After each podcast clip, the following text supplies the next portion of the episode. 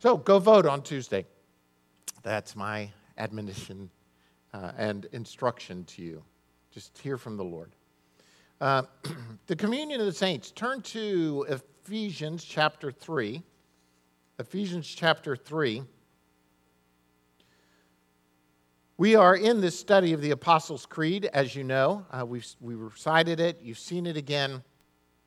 If you were to divide it up, just looking at it in sections, the first section talks about believing in God the Father Almighty, creator of heaven and earth.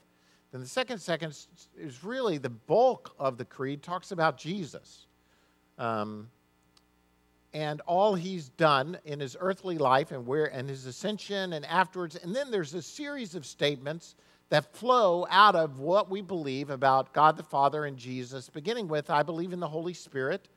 I believe in the Holy Catholic Church, the communion of saints, which we're going to discuss today. Then the forgiveness of sins, which Gabriel will preach about next week. And then the resurrection of dead, life everlasting, which Scott will preach the week after that. And then I will be back with you to preach on Amen. I don't know if you've ever heard a sermon on Amen, but I have a sermon already written on Amen, and it's really good. I didn't think I would ever preach a sermon on just the word Amen, but 3 weeks from now, if you're here, we'll do Amen together. Maybe we'll sing the song even. And then we have Advent, which we're going to do the songs of Christmas together, the biblical songs of Christmas. So that's just an upcoming preview. Pray for my wife and I. We are leaving today. I probably shouldn't say that over live feeds. My house will be wide open. If you want to take everything, it's there, except for the alarm system and the Rottweiler, which we rented for the week. So just, Tim, keep a lookout on my house. I do have a son returning at the end of the week, so don't call the police immediately. No, do. That'd be good. That'd be good. That'd be fun for Adam to wake up.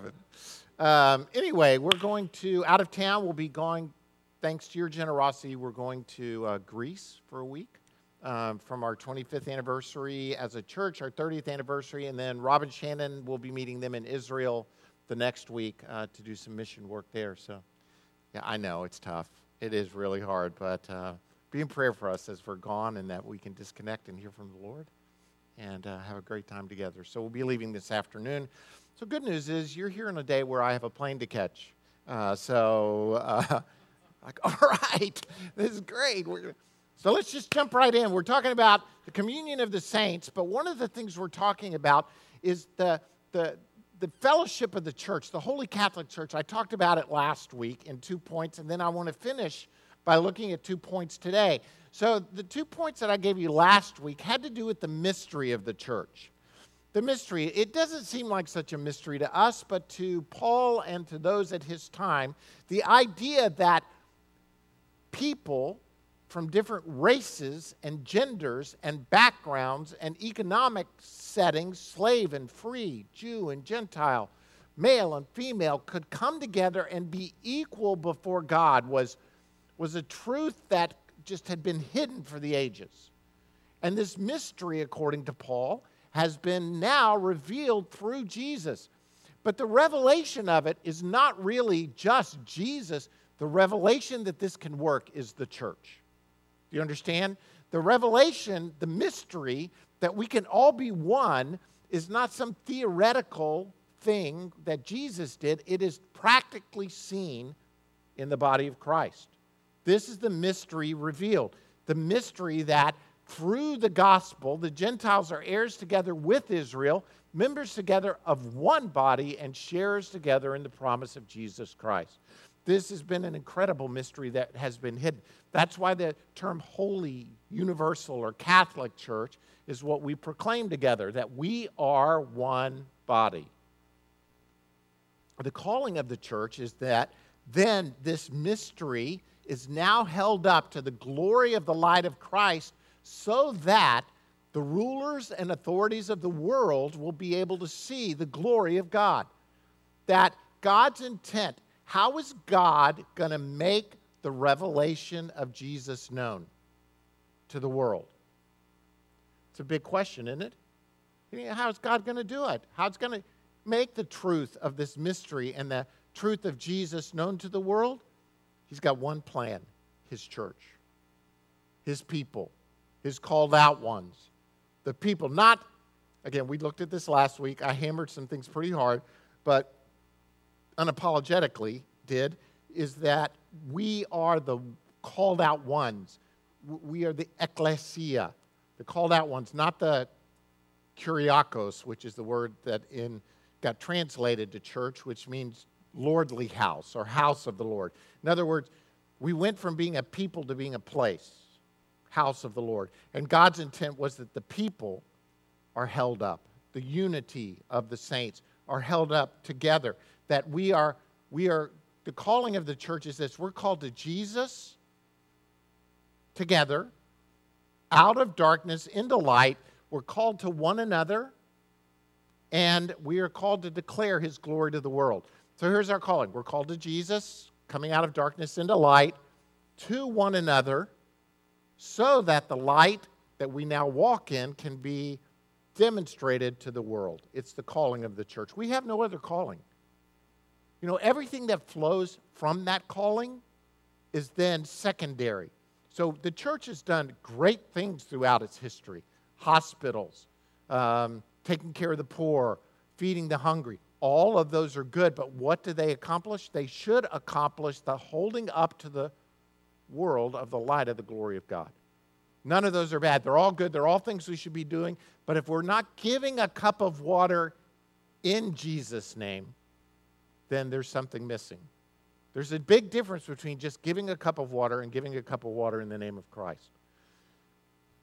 Today, I want to talk about how these are points 3 and 4 of the sermon I started last week. So point 1, mystery of the church. Point 2, calling of the church. Point 3, the center of the church. The center of the church, and it has to do with the communion of the saints. It says in Ephesians, in him and through faith. You can underline those. In him and through faith in him, we may approach God with freedom and confidence. I ask you, therefore, not to be discouraged because of my sufferings for you, which are for your glory. For the book of Ephesians, Paul has been building to the arguments to the points that he's making in 3, 4, 5. He's building.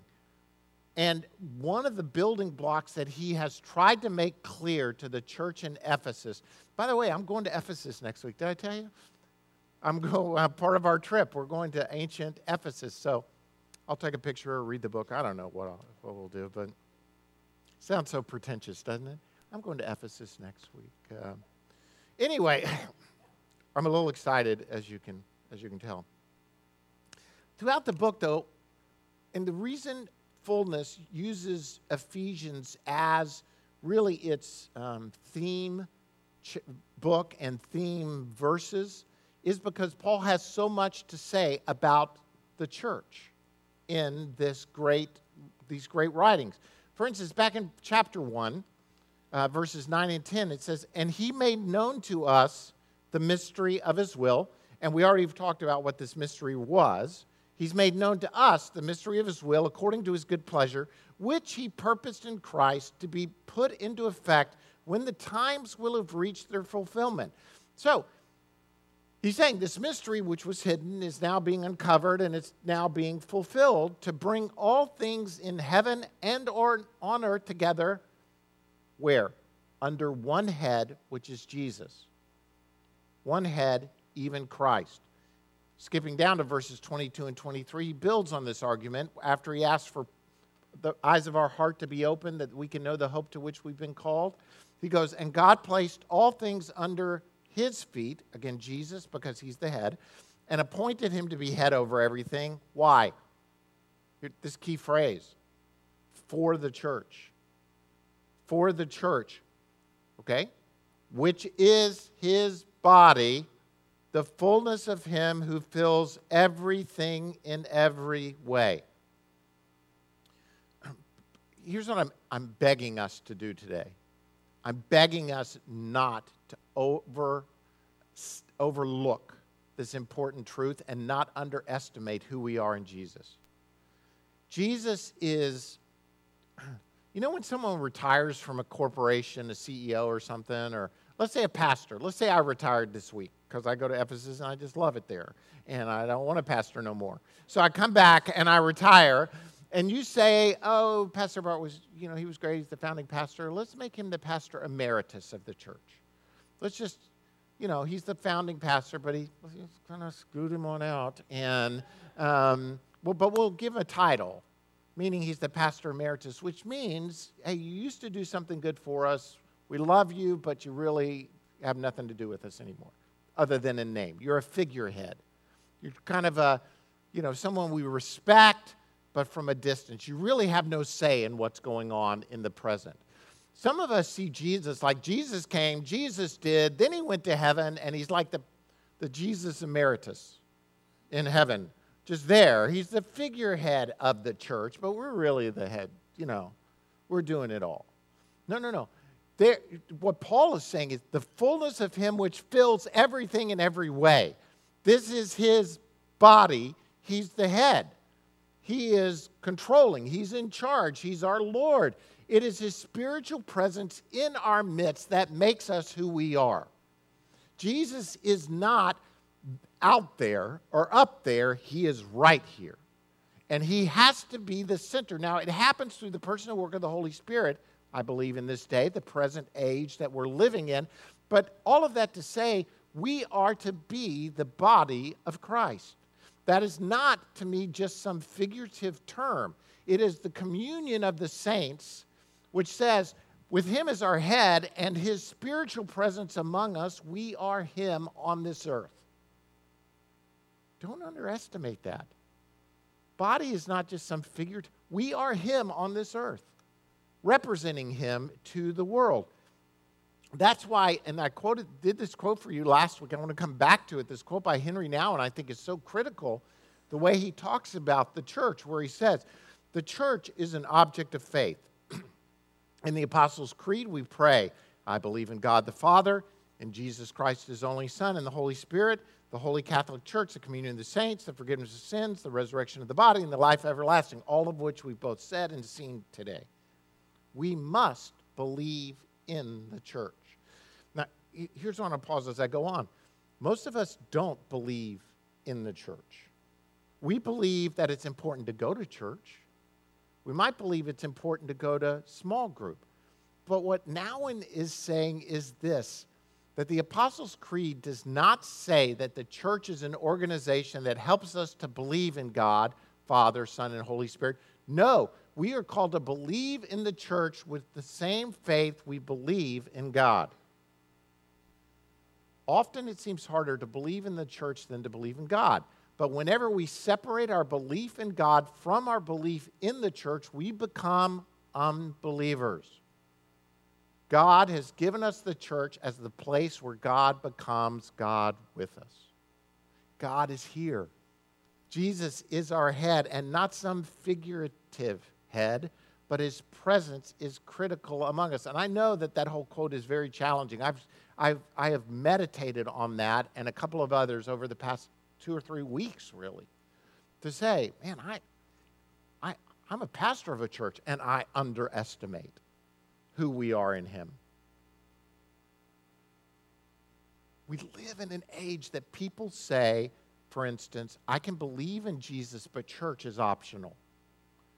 I have to say to you, from everything I've really delved into over the years I've been pastor, that is both unbiblical and highly dangerous. The millennial view, and I don't want to just say millennial, I don't want to blame millennials because it's been going on since I was young, is for people to say, it's just me and Jesus. And there is nothing in the New Testament that talks about an individual faith. It is a corporate faith. God is not looking for a person after his name. He's looking for a people after his name. In other words, to me, and I know it sounds self-serving for me to say, I don't think church is optional.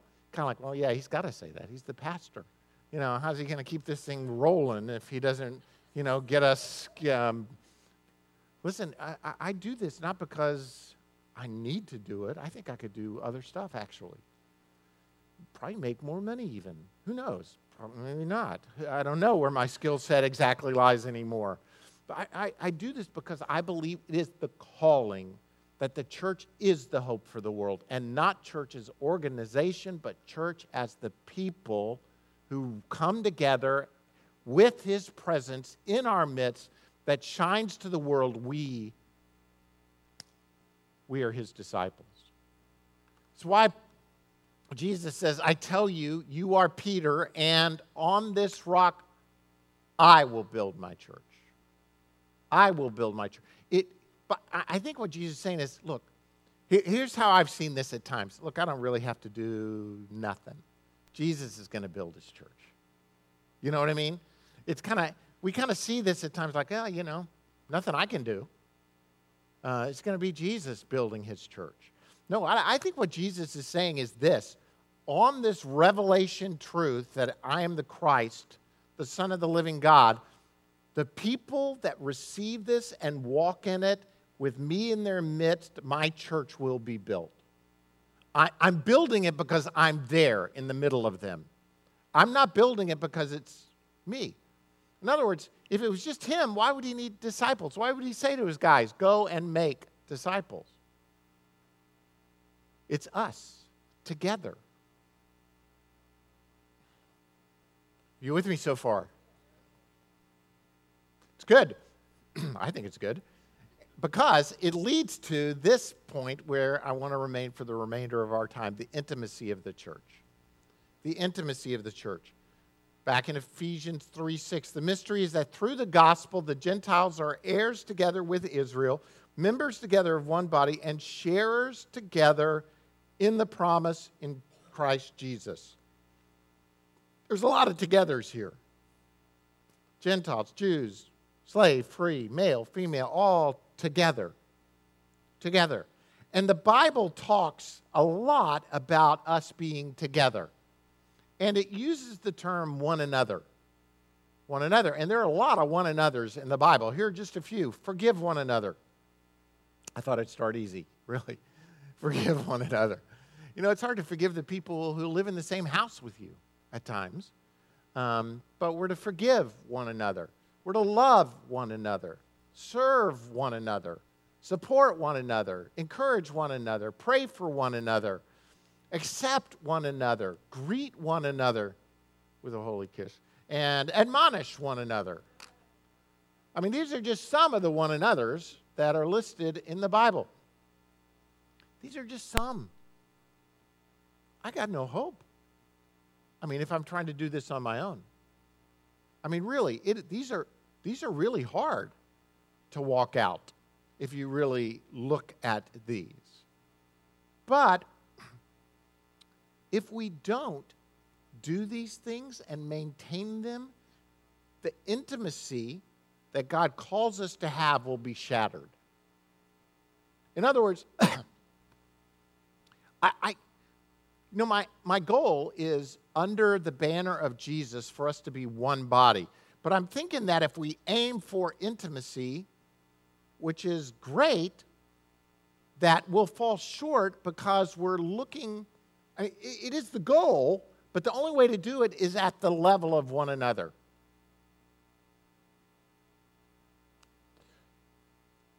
I'll try to be not overly graphic in this entire section sexually, but I think there are some illustrations that can be used to talk about intimacy. But, if for instance, I desire intimacy with my wife, and the only time I'm aiming for intimacy with my wife is when I'm aiming for intimacy with my wife.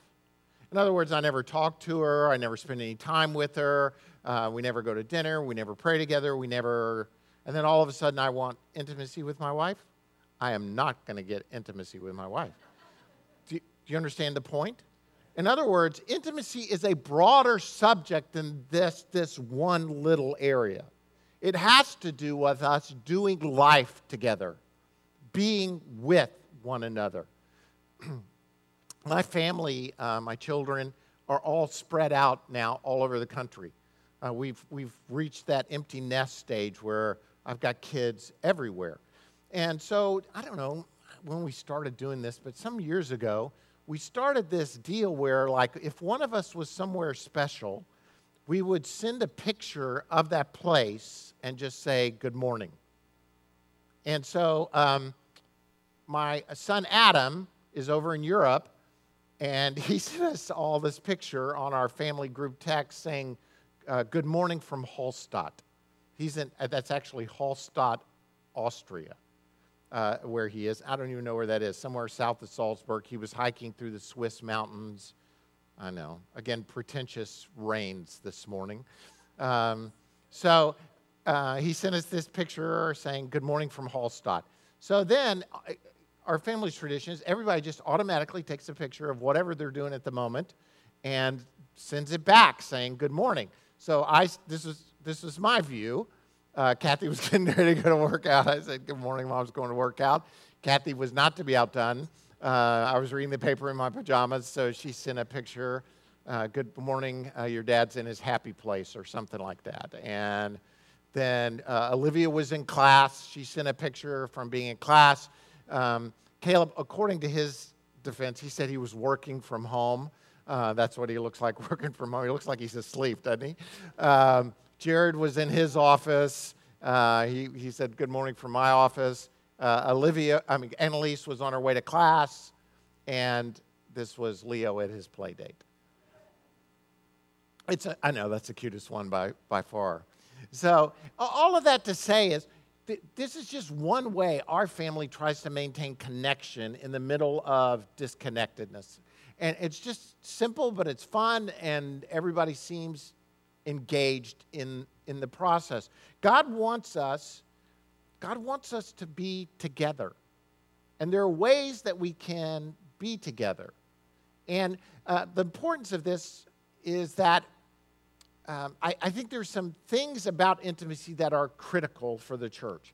And one of them is that God requires intimacy in order for things to multiply. God requires intimacy in order for things to multiply. Without going a whole biblical or scientific explanation to this, Genesis 1, God says, let the land produce vegetation, seed-bearing plants, and trees on the land that bear fruit with seed in it according to their various kinds. And it was so. The land produced vegetation, plants bearing seed according to their kind, and trees bearing fruit with seed in it according to their kind. And God saw that it was good. Only God could put the design for an entire forest into a single seed. It is miraculous how God has designed it. And I say miraculous, but it's not really a miracle. It's just unbelievable how he has designed things. And God, throughout the Bible, requires fruit-bearing. From Genesis 1 through the teachings of Jesus, you will be hard-pressed to find passages that don't have to do with God's people bearing fruit. He wove it into the design of creation, into the natural order, and into his own kingdom. In Genesis 1:27, it says, God created mankind in his image. In the image of God, he created them. Male and female, he created them. God blessed them and said to them, be fruitful and increase in number. Fill the earth and subdue it. Rule over the fish in the sea and the birds in the air and over every living creature that moves. We are different than trees in that trees can bear fruit with an acorn. We need intimacy in order to reproduce, to bear fruit. And God has placed his image within us. The seed of God, I believe, the imago Dei, as we've talked about in the past, the image of God is the seed of God that's been planted in every human being. And he calls on us to multiply, not just multiply physically, but to multiply spiritually. And in order to multiply the way God has designed us, it takes intimacy. It takes physical intimacy, you understand, for that to occur. Now, we're scientifically advancing to the point where it doesn't, but that's not God's design. God's design is that intimacy happens so that multiplication occurs. Everybody, just nod your head. I don't want to stay here forever. Just, you got it. We're going to move forward. If God's plan is for intimacy, for multiplication to occur through intimacy, what do you think the devil's plan is? Yep, Satan's goal is to get between you and others to stop intimacy. So God's goal is that intimacy occurs by us being in relationship, close, one another, the body life. If that's God's goal, Satan wants to step in between us and divide intimacy. And my contention is that in the church and in society, many of the things we see as societal issues are there because Satan, it's not that that thing is such an issue, but that that thing leads to a lack of intimacy. Let me give you some examples, because you probably wanted them. Porn, for instance, is Time magazine from a couple of years ago. Pornography, which is rampant. I can't even, if I start giving you the statistics, all you'll be is depressed about how rampant porn is in our society. How many dollars? How many hits, so to speak, a second? Websites that are giving away free porn or receiving every moment of every day. It just goes on and on. But one of the things that is critical to understand about pornography is that there's an element of physical response without immediate intimacy. In other words, sexual arousal without being in the presence of another person, a real person, a fake person. And it's devastating over the long term.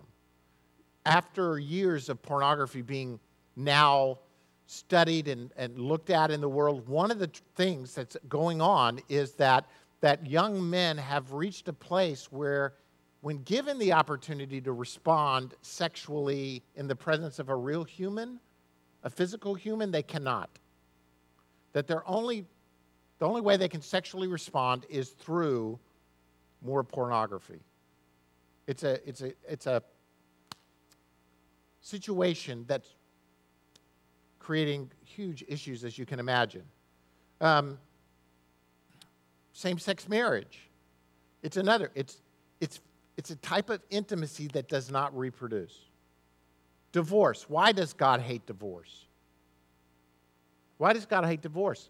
It's kind of interesting. If you read that Malachi passage, he says, "Has not the one God made you? You belong to him in body and spirit. What does the one God seek? Godly offspring. So be on your guard and do not be unfaithful to the wife of your youth. I hate divorce, says the Lord God of Israel." It seems so callous to say, the reason God hates divorce is because he wants godly offspring. I mean, it's more complicated than that. But what God is saying is, I wove into this design intimacy and marriage for reproduction and fruitfulness. And divorce kills all of those things. It kills intimacy. It kills... At the last verses in the Old Testament, says he will turn the hearts of the parents to their children and the hearts of the children to their parents, or else I will come and strike the land with total destruction. Again, what is he talking about? He's talking about relationship and intimacy and, as a result, multiplication. Satan's goal is to do anything he can to destroy that. Jesus enters the scene, a return to the kingdom of God, and he speaks about how God's greatest commands are what? Love God and love one another. He then talks about bearing fruit. The vine that remains in me will what? Bear much fruit. And the vine that's in me that's bearing some fruit, I'll cut it back a little bit, so it'll bear more fruit. He talks about fruitfulness and multiplication, but it's based on intimacy with him and intimacy with one another. Fruitfulness matters to God.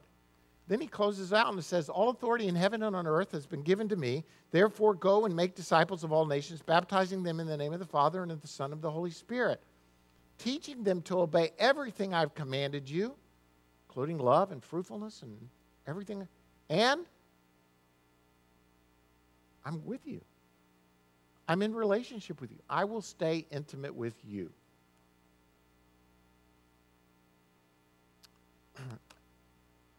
I know intimacy is a tough topic to talk about within marriage or families, but especially in the church. Because really, in the church, what we think about as intimacy has delved into just a loving tolerance. You know, I lovingly tolerate you. That's why we believe that small groups are critical, because that's really where you get to know people, the E3 groups that we have. You really can't come to a church that runs 150 to 200. You can come on Sunday morning, be slightly engaged, think that people know you, but you are not really in relationship with people because they don't really know you, and you don't really know them. You've got to find a format. I'm going to say it again. You have to find a format where you can be known,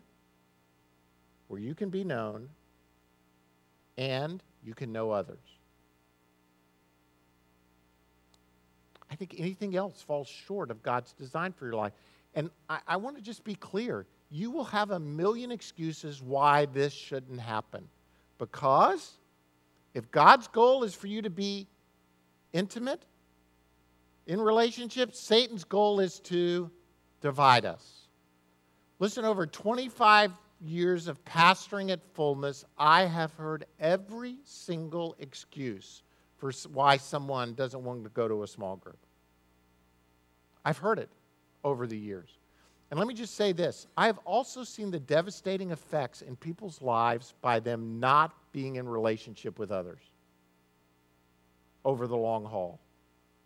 There are many not here this morning who have, for whatever reason, allowed themselves to walk in isolation. And when you walk in isolation, you are only one step from saying yes to the darkness that is pulling at your heart. You're just right there. And there is protection, there is multiplication.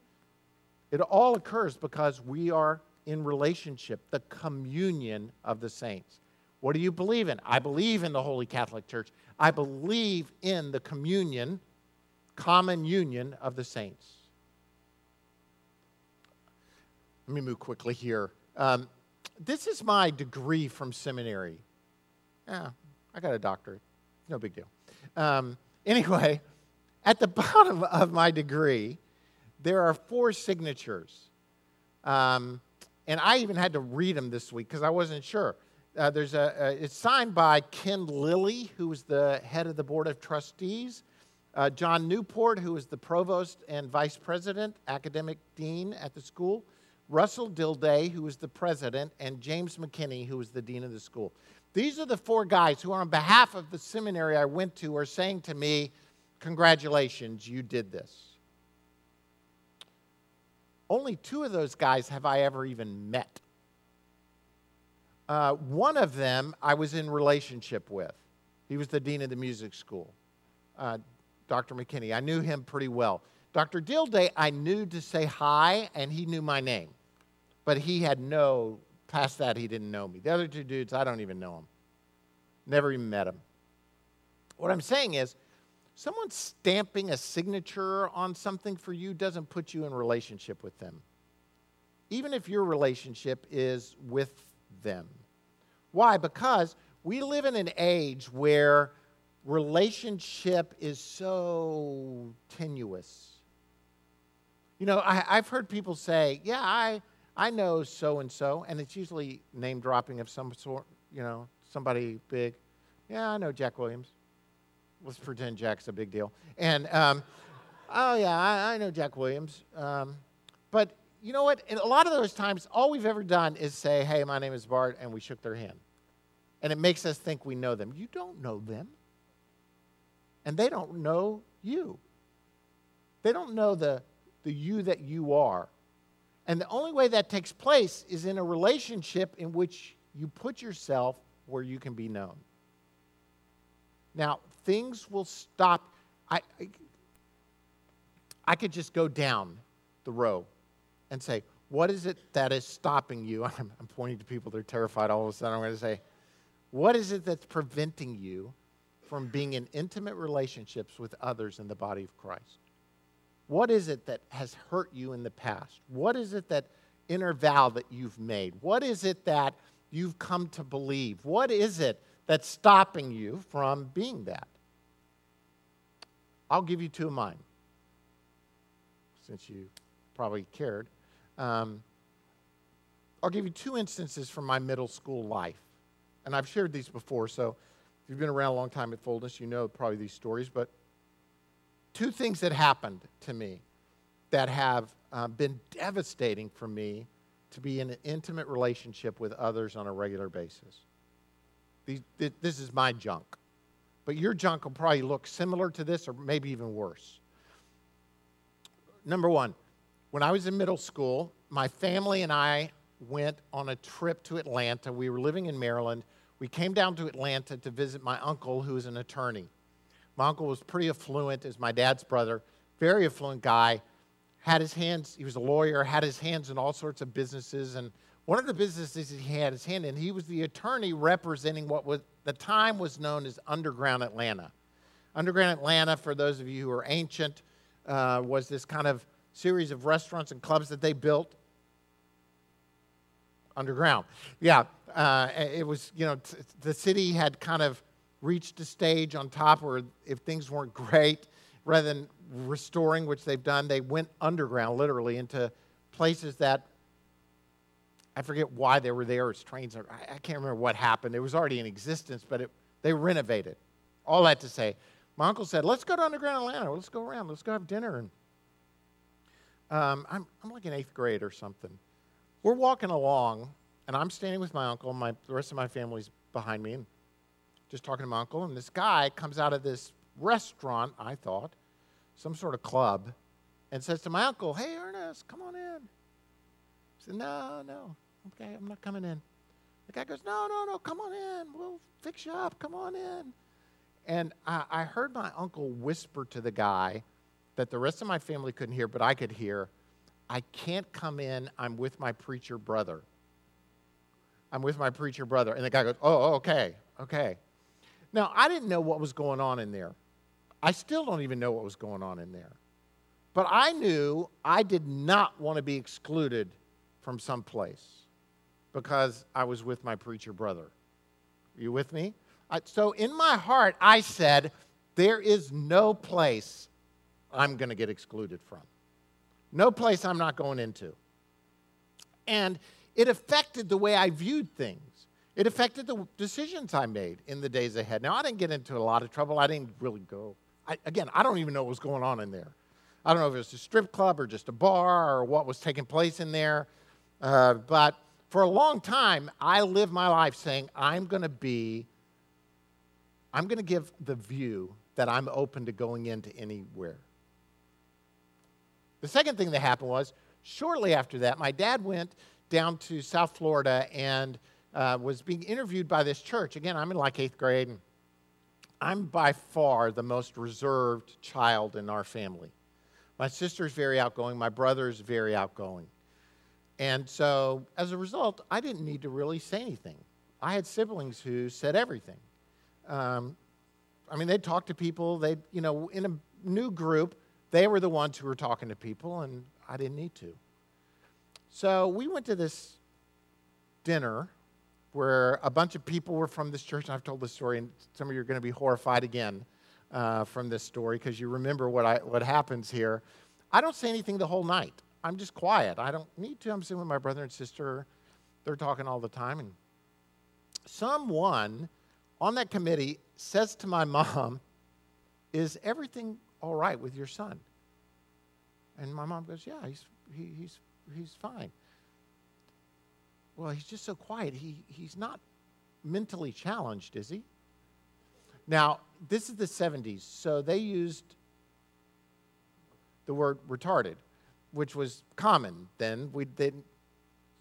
I know all the moms just cringed to be asked, "Is your son retarded?"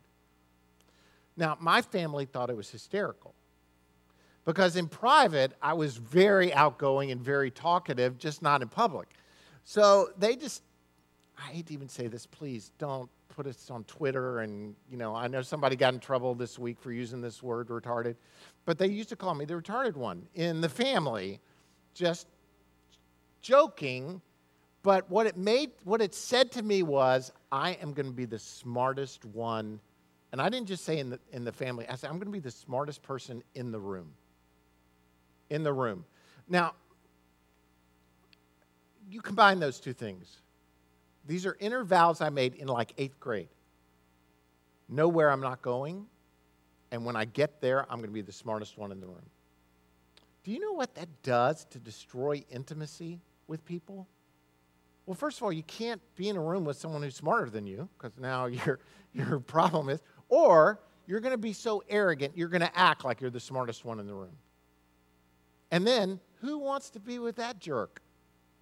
I mean, who wants to be with the jerk who acts like he's always the smartest in the room, right?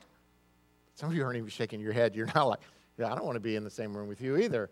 You know, what I'm saying is, we all have that junk in our lives.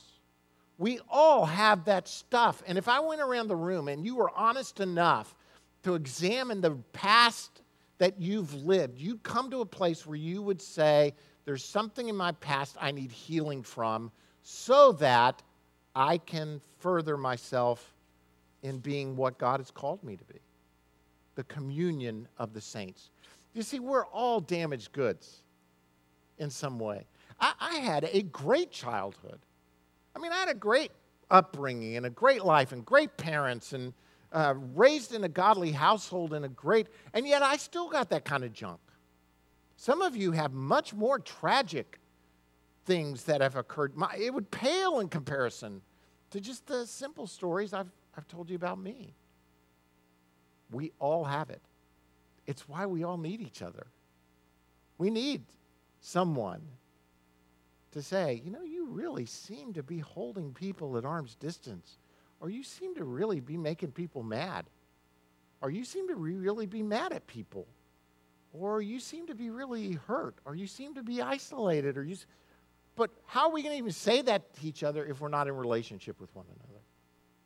The communion of the saints, because, again, these one another's that God desires, that is the body of Christ, with Him in our midst, empowering us to forgive and love and be fruitful and multiply and increase.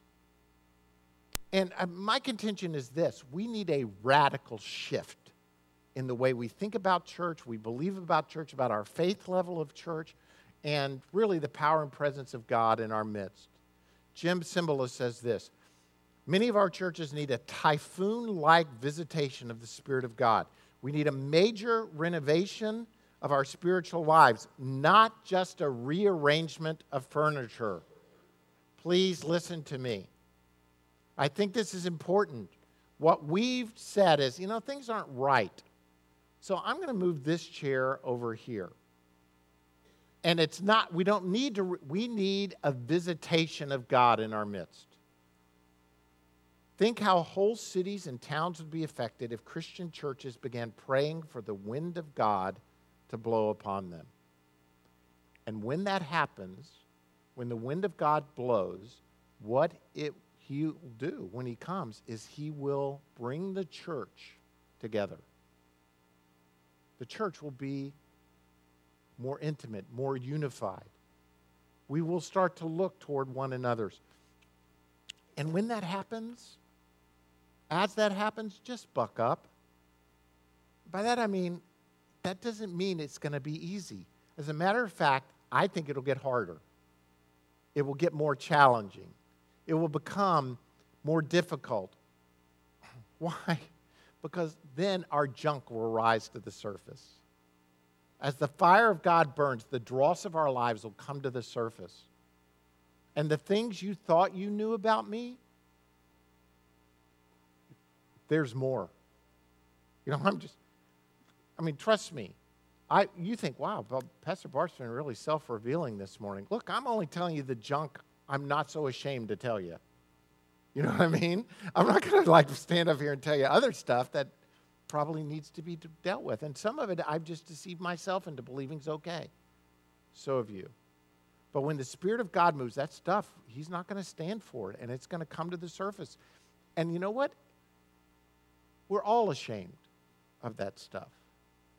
We've got to get over our shame and get over our us and start saying, look, let's go back to the issue of porn. And then I'm going to finish, and we're going to pray for one another. We're going to have communion. Kathy was reading me these articles. She's at, where's Nancy? She's at Transformation Ministries. That's it. I got it. Transformation Ministries. And their class this week was on sexual issues and pornography, and she was reading me these stats, and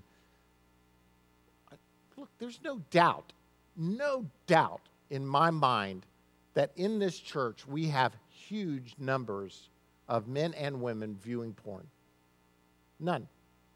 I mean, it'd be stupid for me to get up here and say, we're the exception. You know, we're the only church in the world where 1 out of 3 of us is not viewing pornography at some level. I know it. You know it. You know if it's you. But if I give an altar call for it, you're not coming. You know, right? If I say, hey, everybody's struggling with porn right now, come on to the front. Why? Because shame and lying is part and parcel of that sin. Any sexual sin. Really any sin, but especially sexual sin, there's a hiddenness and a lying that goes along with it. People, we got to get to a place somehow, where the body of Christ can be intimate enough with one another where, in some sort of setting, we can share and get free from it. The Spirit of God needs to blow His truth into our midst with Jesus as the spiritual center of our being so that we can get well, so that we can grow up, so that we can be a light to the world of the glory of God. We are the Holy Catholic Church, the communion of saints. I speak it in faith. When we come to this table right now, we are coming. Our communion, our common union is with Him. We're saying we all stand equal before the cross, the blood of Christ, the body of Christ. We all were sinners in need of forgiveness. Here we are. We're remembering His death until He returns. But at the same time, we're saying we who were many are now one. We're together. This is us. This is not about me at the table. This is about us coming to the table. To say we are communing with one another with Jesus Christ as our head. When that happens, I think the church is held up to the light of the glory of God. And as I said a couple of weeks ago, the nations of the world pale in comparison to the glory of the kingdom of God and the church of Jesus Christ. When the church is the church. So as we come today, let's come in a manner that is worthy of what Christ did for us and for the truth that this means. Stand up with me. Lord, we thank You today. We bless You. We glory in You. You are a great God and greatly to be praised. And Jesus, we thank You that it is under Your banner, with You as our head, with You present here among us, that we are the church of Jesus Christ. We are one, and we commune together in Your midst. Lord, we thank You. I pray as we come to Your table right now, Lord, that you will solidify our unity with one another, that You'll make us one, that, Lord, we will receive the body, the bread of Your presence, and that it will permeate our bodies to the very cellular level, just every part of us, allowing us to be one. and that through the cup we receive the forgiveness of sins, past, present, and future. And we walk in holiness, and we walk free from shame. Thank you, Lord. Move in our midst, Lord Jesus. Holy Spirit, come and move among us. In Jesus' name, amen.